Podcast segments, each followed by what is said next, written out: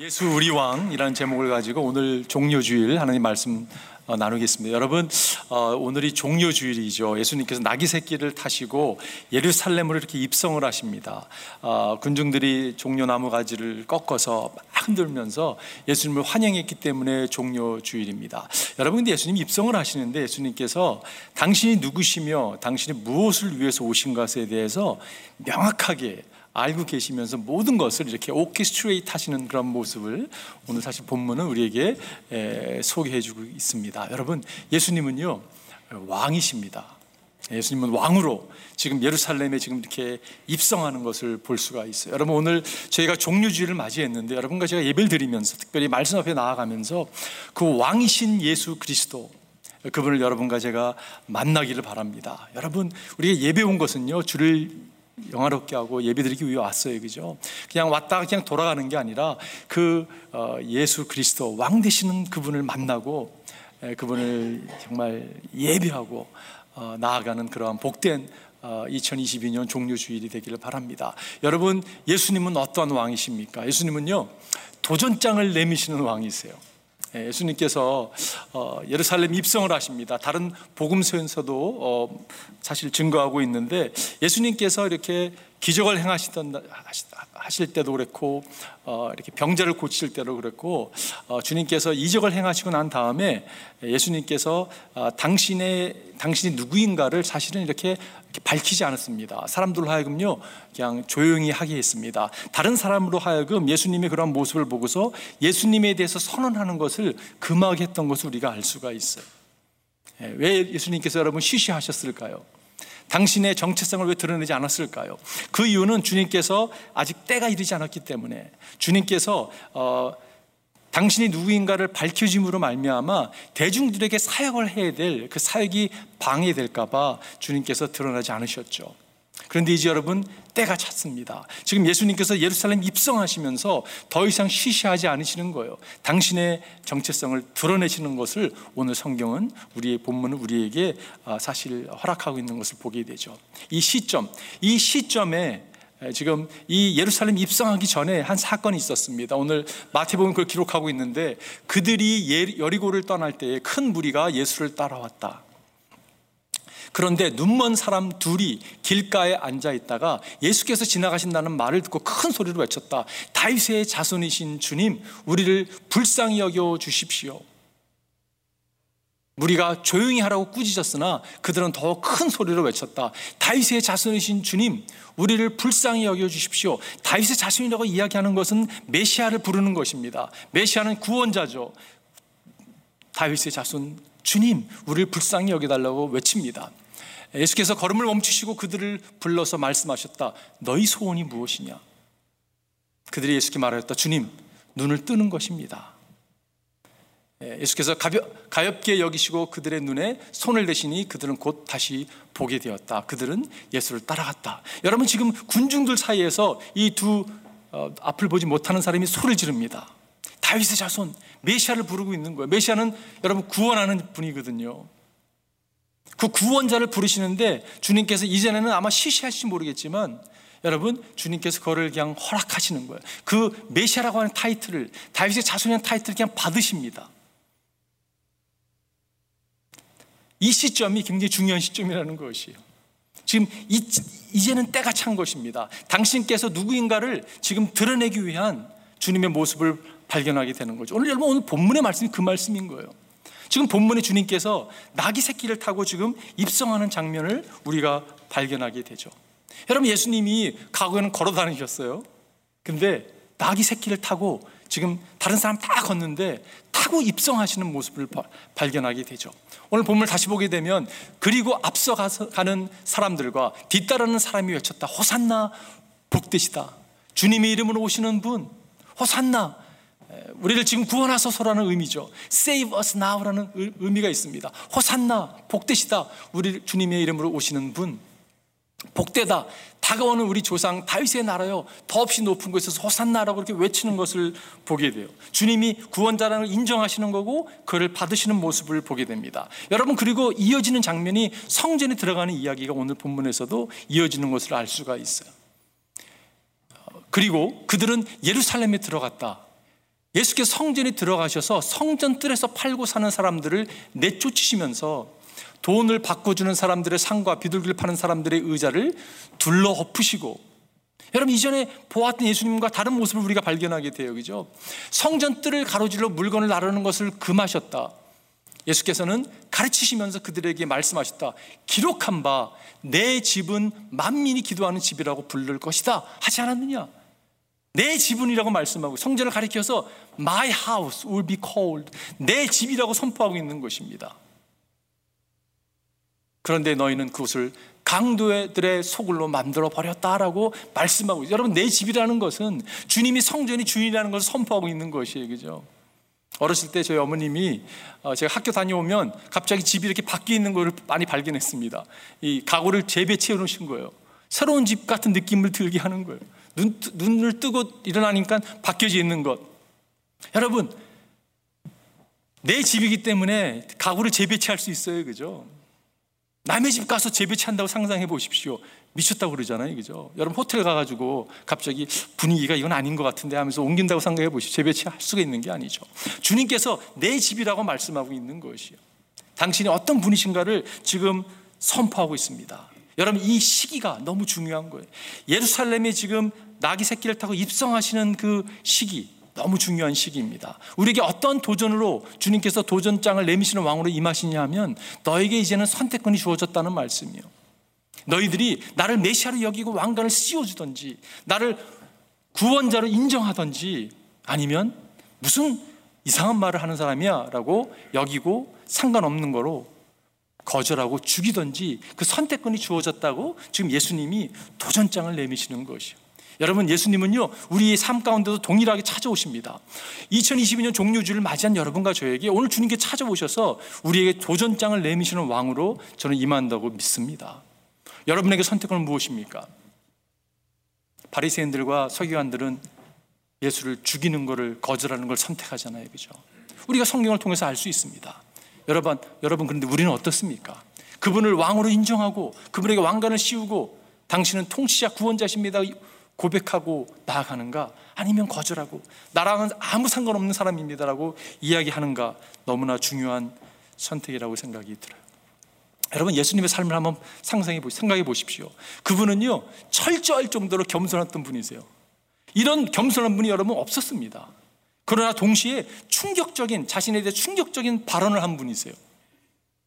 여러분 예수님이 얼마나 겸손하셨냐면 아이들이 예수님과 함께 있는 걸 즐겨했습니다. 사회적으로 추방당했던 사람들이 여자들이 여인들이 정말 창녀가 아, 병든 자들이 가난한 자들이 예수님과 함께 있는 그렇게 즐거워했어요. 그 정도로 예수님은요 겸손한 분이셨습니다. 모든 사람을 품을 수 있는 분이셨어요. 근데 동시에 그분은 아주 충격적인 발언을 하시잖아요 자신에 대해서. 내가 아브라함 이전에 있던 사람이라고 이야기하고 있죠. 사탄이 떨어진 걸 내가 직접 목격했다고 이야기하고 있습니다. 나는 심판의 주로 다시 임할 거라고 이야기하고 있어요. 여러분, 이것을 어떻게 하십니까? 보통 겸손한 사람들은요, 점잖잖아요. 그죠? 그리고 자기의 뭐, 뭐 이렇게 충격적인 표현을 하지 않습니다.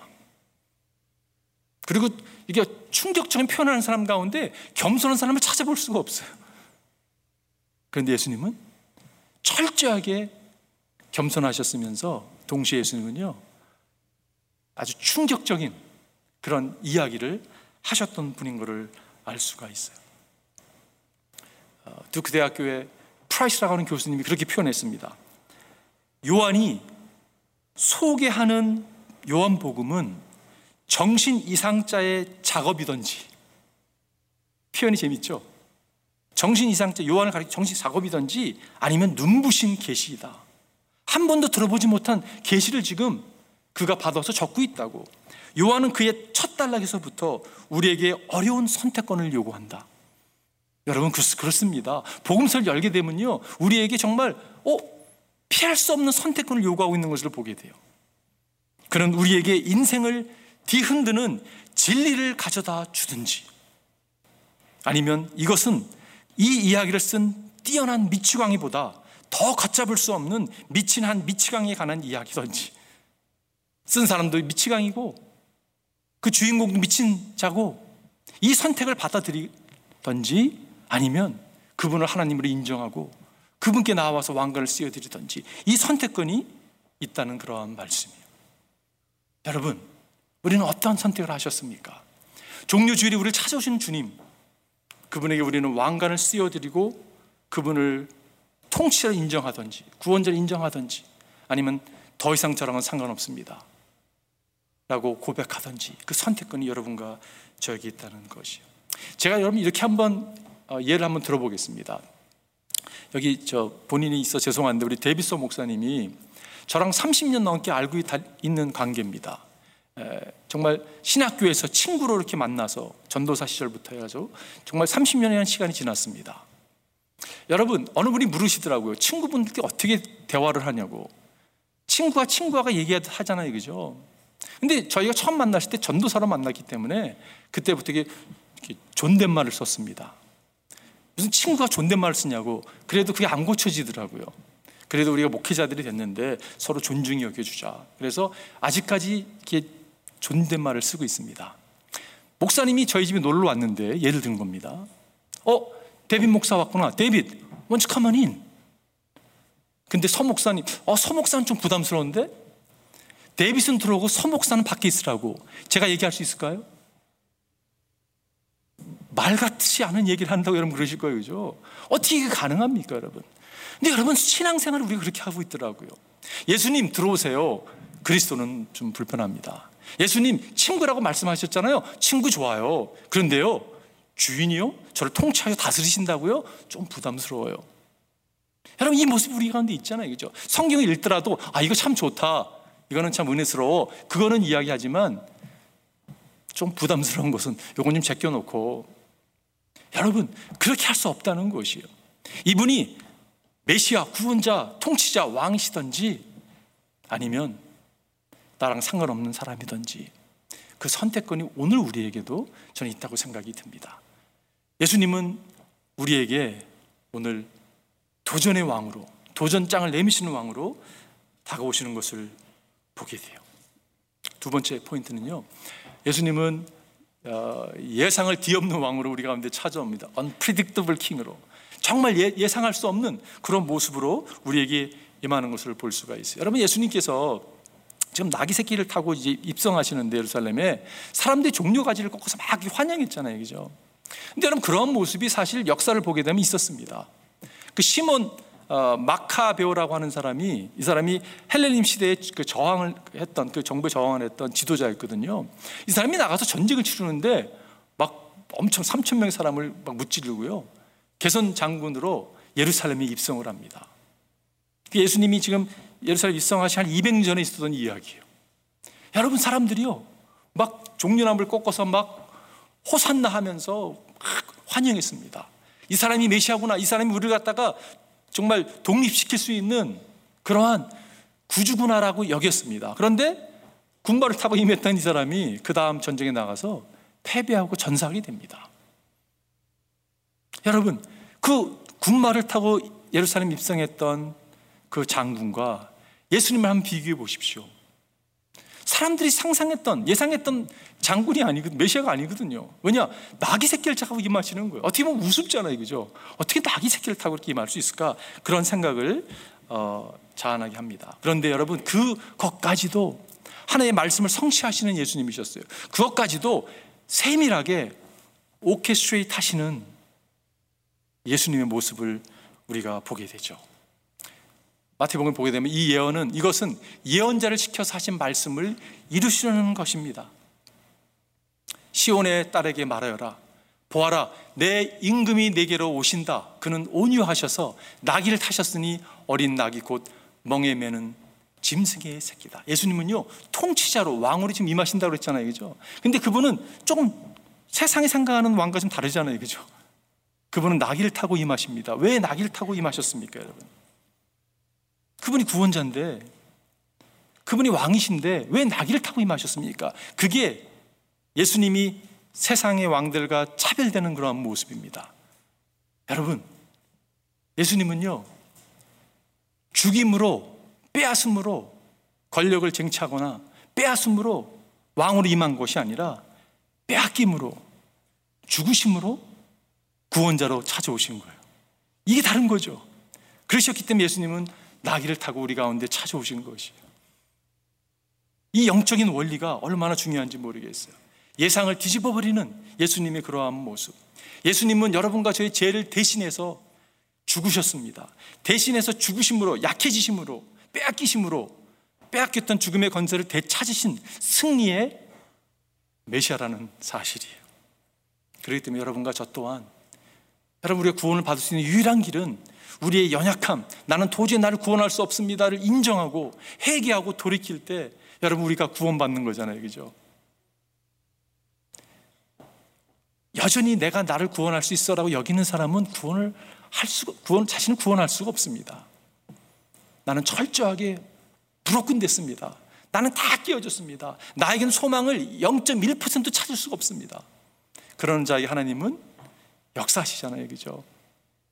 여러분, 물에 빠진 사람이 그 사람을 건져내기 위해서는요, 구조대원이 이렇게 지켜본다고 하잖아요. 완전히 다 힘이 없어가지고 꼬르륵 내려가게 되면 그때 가서 구, 구조를 한다고 하죠. 그 전에 구조하려고 하면요, 힘이 남아가지고 이 구조하는 사람까지도 어려워질 수 있다고 하잖아요. 그죠?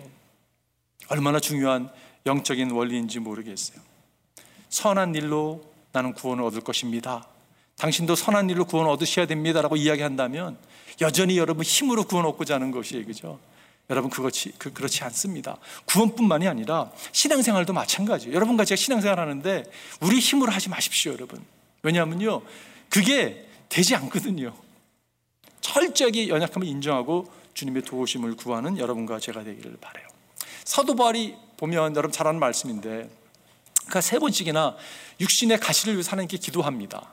근데 주님께서 이렇게 말씀해 그러나 주님께서는 내게 이렇게 말씀하셨습니다. 내 은혜가 내게 족하다. 내 능력은 약한 데서 완전하게 된다. 이게 답이었어요. 주님께서 내 은혜가 내게 족하다고. 내 능력은 약한 데서 완전하게 된다고. 그러므로 그리스도의 능력이 내게 머물게 하기 위하여 사도 바울이 비밀을 깨닫는 거잖아요. 그죠? 나는 더욱더 기쁜 마음으로 내 약점을 자랑하려고 합니다. 아, 약할 때 강함 되는 걸 알았기 때문에. 그러므로 나는 그리스도를 위하여 병악함과 모욕과 궁핍과 박해와 곤란을 겪는 것을 기뻐합니다. 오히려 기뻐한다고 표현하고 있어요. 내가 약한 그때에 오히려 내가 강하기 때문입니다. 약할 때 강하게 역사하시는 하나님을 경험하는 게 여러분 신앙생활이라고 저는 믿습니다. 여러분과 저에게 하나님이 사명을 주셨다고 생각이 들어요. 각 사람에게 주신 사명이 있습니다. 저에게 하나님께 주신 사명 중에 하나가 있다면 어, 말씀을 전하는 사명을 주셨다고 생각이 들어요. 왜냐하면 제가 이걸 하고 있거든요. 아, 이걸 이게 사명인가라고 의심을 하고 고민했던 적이 많이 있습니다. 근데 돌아보니까 30년 동안 하고 있는 거예요. 근데 한 가지 변하지 않는 게 있습니다. 뭔지 아세요, 여러분? 여전히 갈등하고 있는 거예요. 무슨 갈등이냐면요. 내가 이번 주 이거 할수 있을까라는 생각이 딱 들어와요. 일주일 내내 고민합니다. 갈등합니다. 준비합니다. 공부합니다. 준비해서 전해요. 전하기 전까지도 그냥 화장실도 들락날락 해야 되고요. 얼마나 마음 가운데 두려움인지 모르겠어요. 근데 이렇게 어, 사명으로 여기고 감당하는 것을 보게 돼요. 잘하고 못하고를 떠나서 맡긴 일을 감당하고 있는 것이에요. 제 마음에 드는 생각이 뭐냐면 하나님 30년을 했으면 익숙해져야 되지 않습니까? 왜 이렇게 여전히 제 마음에 떨림이 있고 두려움이 있습니까? 왜 이렇게 이게 준비가 어렵고 나누는 게 어려운지 모르겠습니다고 생각이 들 때가 참 많은데 그 생각을 이렇게 뒤집는 또 다른 생각이 찾아옵니다. 그게 뭐냐면요. 신학교 다닐 때 설교를 가르쳤던 교수님께서 영국 분이셨는데 그분이 이렇게 말씀하셨던 것이 늘 따라다녀요. 당신이 설교자로서 설교를 하는데 두렵고 떨림이 떠난다면 당신은 설교자로서 수명이 끝난 것입니다. 그래서 무슨 기도가 나오냐면 하나님 떨림이 떠나지 않게 기도해 달라고 나오는 거 아니에요. 그죠? 무슨 말입니까, 여러분? 내가 약해짐으로 나의 약함을 인정함으로 주님을 의지할 수밖에 없는 것이에요. 여러분 제가 설교자로서 지금 사명을 받은 설교자로 사명을 받았 알기 때문에 제가 나누는 거라면 여러분 삶 가운데 여러분을 받은 사명이 있어요. 그죠? 그를 이루기 위해서는 여러분 힘을 의지해서는 100%안 된다고 저는 생각이 들어요. 철저하게 우리의 연약함을 인정하고 하나님 I need you. 당신의 힘이 필요합니다. 여러분 자녀를 키우면서도 마찬가지잖아요. 그죠? 부부 생활도 마찬가지죠. 내 힘으로 하려고 했다가 실패를 얼마나 거듭합니까, 여러분? 철저하게 하나님께 하나님 인정합니다. 나의 힘이 없습니다. 당신 의지합니다. 도와주세요. 강구하고 나아갈 때 하나님께서 여러분 우리 가운데 역사하시는 걸 경험하게 될 것이. 마지막 세 번째는 예수님은 예루살렘 입성하시는데 다시 오실 왕으로 입성하십니다. 다시 오실 왕. 교단도 마찬가지고 교회도 마찬가지고 특별히 뭐 캐톨릭 교회나 그 동방 아, 그 Eastern Orthodox 교회 같은 데서는 그 ritual을 굉장히 중요시 여기죠. 우리 개신교에서도 lectionary라고 그래가지고 교회 칼렌더와 함께 성경을 읽는 어, 성경들이 있습니다. 대부분 구, 어, 약의 시편과 신학의 복음서를 읽어 나가거든요. 근데 6월절을 맞이하는 주일에 읽는 성경 구절이 있습니다. 그 구절은 어떤 구절이냐면 대부분요 예수님의 재림에 대한 구절이에요. 지금 예수님께서 예수님 입성을 하십니다. 여러분 예수님 입성하실 때 이 사람들이 무슨 이야기를 합니까? 호산나라고 이야기하잖아요, 그죠? 우리를 구원해 달라고. 이들에게는 어떤 기대감이 있었냐면 예수님이 오시게 되면 예수님께서 지금 노마 정권 가운데서 억압받고 있는 우리를 해방시켜 주실 것이야. 나름대로 기대감이 있었어요, 그죠? 우리가 지금 문제 막 문제 가운데 힘들어하고 있는데 메시아 그분은 오셔서 우리를 구원해 주실 거야. 우리를 해방해 주실 거야. 그런 기대감으로 다가왔습니다. 근데 여러분 예수님께서 이렇게 바로 잡아 주신 것이 무엇입니까? 그것은 하나님과의 관계에 대한 도전이었어요. 백성들은 이 지금 노마 정, 이 정권을 좀 몰아내고 당신의 나라를 세워달라고 얘기했지만 하나 예수님은 아니라고 너에게 필요한 나라는 하나님과 회복되는 그 나라를 경험해야 된다고. 그리고 그 다음에 모든 것을 내가 더 회복시킬 거라는 그런 메시지잖아요. 그죠? 여러분, 종류줄이 우리가 붙들어야 될 것이 있다면 예수님의 재림이에요. 재림에 대한 신앙입니다. 여러분, 예수님의 재림은 무엇을 의미하고 있습니까? 모든 것을 제자리에 돌려놓는 것이에요. 예수님의 재림은요, 모든 것이 제자리로 돌아가는 것이에요. 이 디스오로되어 있는 이게 제대로 오로가 있지 않는 정말 이 디스톨돼 있고 막 어긋나 있고 막 깨져 있는 이것이 정상으로 되돌림 바 돼 있는 그것이 여러분 예수님의 재림이에요, 그죠? 그렇지 않습니까, 여러분? 우리가 이 소망을 붙들고 나가야 된다는 것이요. 시편에 보니까 주님의 이름으로 오는 이에게는 복이 있다. 주님의 집에서 우리가 너희를 축복하였다. 여러분, 이 118편은 메시아의 시입니다. 예수님에 대한 시인데 주님의 이름으로 오는 이에게는 복이 있다라고 말씀하고 있어요. 왜 복이 있을까요? 그분은 복의 원천이기 때문에 그렇죠. 여러분 예수님이 복이 복의 원천이신데 이 복이라는 것은 뭐, 무슨 말이냐면 샬롬이라면 샬롬. 샬롬은 여러분 번영과 번성을 이야기하는 거죠. 번영과 번성이라는 것은 제자대로 돌아가는 것을 의미하고 있어요. 모든 것이 제 모습을 찾는 거예요. 하나님이 만드셨던 그 본래의 모습으로 돌아가는 것, 그것이 여러분, 예, 샬롬이고 그것이 복입니다. 시편에 보니까 들과 거기에 있는 모든 것도 다 기뻐하며 뛰어라. 여러분 한번 상상을 한번 여러분의 그 이미지네이션을 사용하셔서 한번 상상해 보세요. 들과 거기에 있는 모든 것도 다 기뻐하며 뛰어라. 그러면 숲 속의 나무들도 모두 즐거이 노래할 것이다. 상상이 되시죠? 나무들이 정말 막 꽃들이 막 하나님을 찬양하고 춤추고 주님이 오실 것이니 주님께서 땅을 심판하러 올 것이니 주님의 주님은 정의로 세상을 심판하시며 그의 진실하심으로 못 백성을 다스릴 것이다. 그분 심판의 왕으로 다 통치자로 다스릴 왕으로 찾아오시는 것이 지금 예루살렘에 입성하신 예수님께 종려가 나물 가지고 막 흔드는 것처럼 정말 새들이 동물들이 나무들이 지금 주님을 환영하고 있는 거예요. 그분이 오시게 될 때. 그분이 오시면 모든 것을 제자리로 돌려놓으실 것입니다. 이 땅에 살아가면서 병이 있습니다, 여러분. 특별히 그 자녀들이 병을 앓고 있다면 부모의 마음은 너무 찢어질 수 아플 수밖에 없는 거죠. 여러분 우리가 겪는 얼마나 많은 문제들이 있습니까? 정말 이 바이러스와 싸우면서도 너무 연약한 우리의 모습이 있어요. 그죠? 언제 이게 이 바이러스가 종식될까? 여러분, 근데 재림의 소망이 있는 사람들은요, 조금 여유를 풀수 있는 것 같아요. 그래. 주님이 다시 오시는 그날에는 모든 것이 회복될 거야. 제자들 찾을 거야. 이것이 얼마나 감사한지 모르겠어요. 예, 단 칼슨이라는 사람이 있는데 그분이 음, 그 신학자인데 그분이 그 그분의 마, 태복음 주석에 보게 되면 여러분 그 낙이나 말이나 소 같은 특별히 멍에를 매지 않는 그런 동물들은요 올라타면 아니 올라타기가 불가능하다고 합니다. 너무 놀라는 거예요. 특별히 이 군중 사이에서 이 어린 나귀 새끼가 멍에를 매지 않는 나귀 새끼가 군중 사이에 간다는 것은 불가능하다고 그가 표현합니다.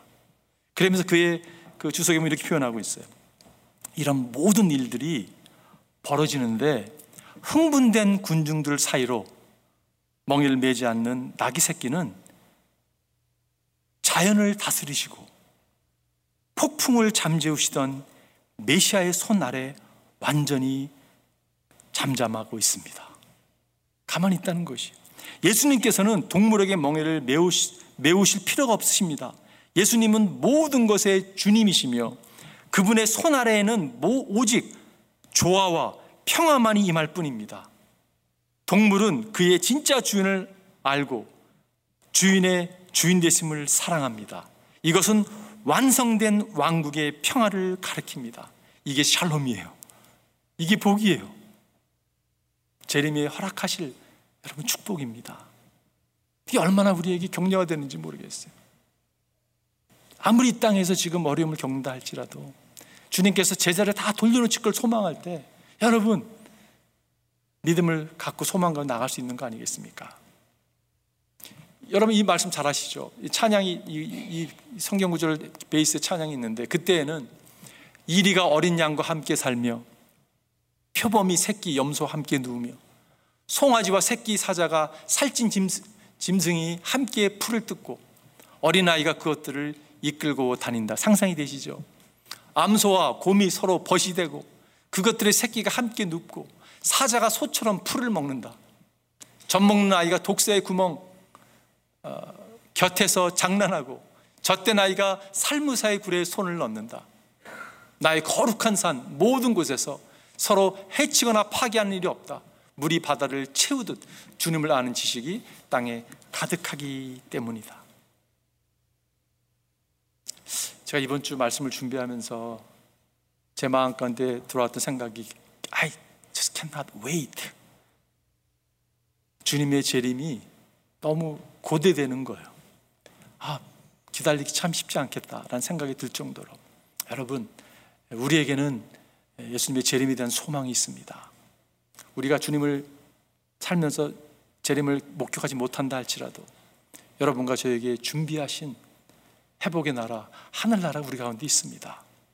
여러분 그 나라를 소망하면서 여러분과 제가 살아가야 되지 않겠습니까? 제가 결론 내리면서 오늘은 종료 주일이에요. 예수님이 우리 가운데 오늘 찾아오시는데 저는 기도하기를요 어, 세 가지 생각해 보았 첫 번째는요 우리 가운데 혹시 예수 그리스도를 인격적으로 만난 적이 없는 분이 계시다면 여러분 예수 만나셔야 됩니다. 예수 만나서 인격적으로 만나야 돼요. 나의 죄를 고백하고 약함을 인정하고 나아갈 때 여러분 구원이 임하는 거예요. 이런 복음이 어디 있습니까, 여러분? 예수를 만나야 돼요, 인격적으로요. 대부분 주님을 만난 분들이세요, 그죠? 만났더라면 여러분 철저하게 주를 의지하는 것이에요. 철저하게 주를 신뢰하고 따르는 것이에요. 왜냐하면 이 삶이 복된 삶이기 때문에 그렇습니다. 주를 의지하고 따르는 것이. 여러분 혹시 우리 가운데 아직도 내 힘을 믿는 분 계세요? 신앙생활 어떤 분은 교회 생활을 그렇게 하시려고 하는 분이 계세요. 내 힘으로 여러분 하지 마세요. 주위 분들 피곤합니다. 내 힘으로 하는 게 아니라 주의 능력으로 감당하는 거죠. 우리 약함을 인정하고 오히려 자랑하고 주를 정말 컴플리 트러스하는 여러분과 제가 되기를 바래요. 마지막 세 번째는요. 여러분 모든 걸 회복하실 주님을 묵상하면서 복음 전하는 것이에요.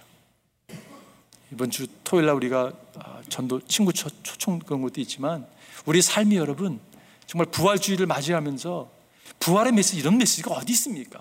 세상에 아무리 정말 눈을 씻고 봐도요 이런 메시지가 없는 거예요. 여러분과 제가 소망의 메시지, 복음의 메시지를 증거하기를 바래요. 오늘 우리가 성찬식을 참여합니다. 성찬을 통해서 예수님을 경험했으면 좋겠어요. 예수님께 헌신했으면 좋겠습니다. 성찬하는 이유 중에 하나가 뭐냐면요. 복음을 증거하기 위함입니다. 여러분과 제가 복음에 똘똘 뭉친 바된 그러한 복된 주의 종들이 되기를 주님의 축원드립니다. 여러분 기도하겠습니다.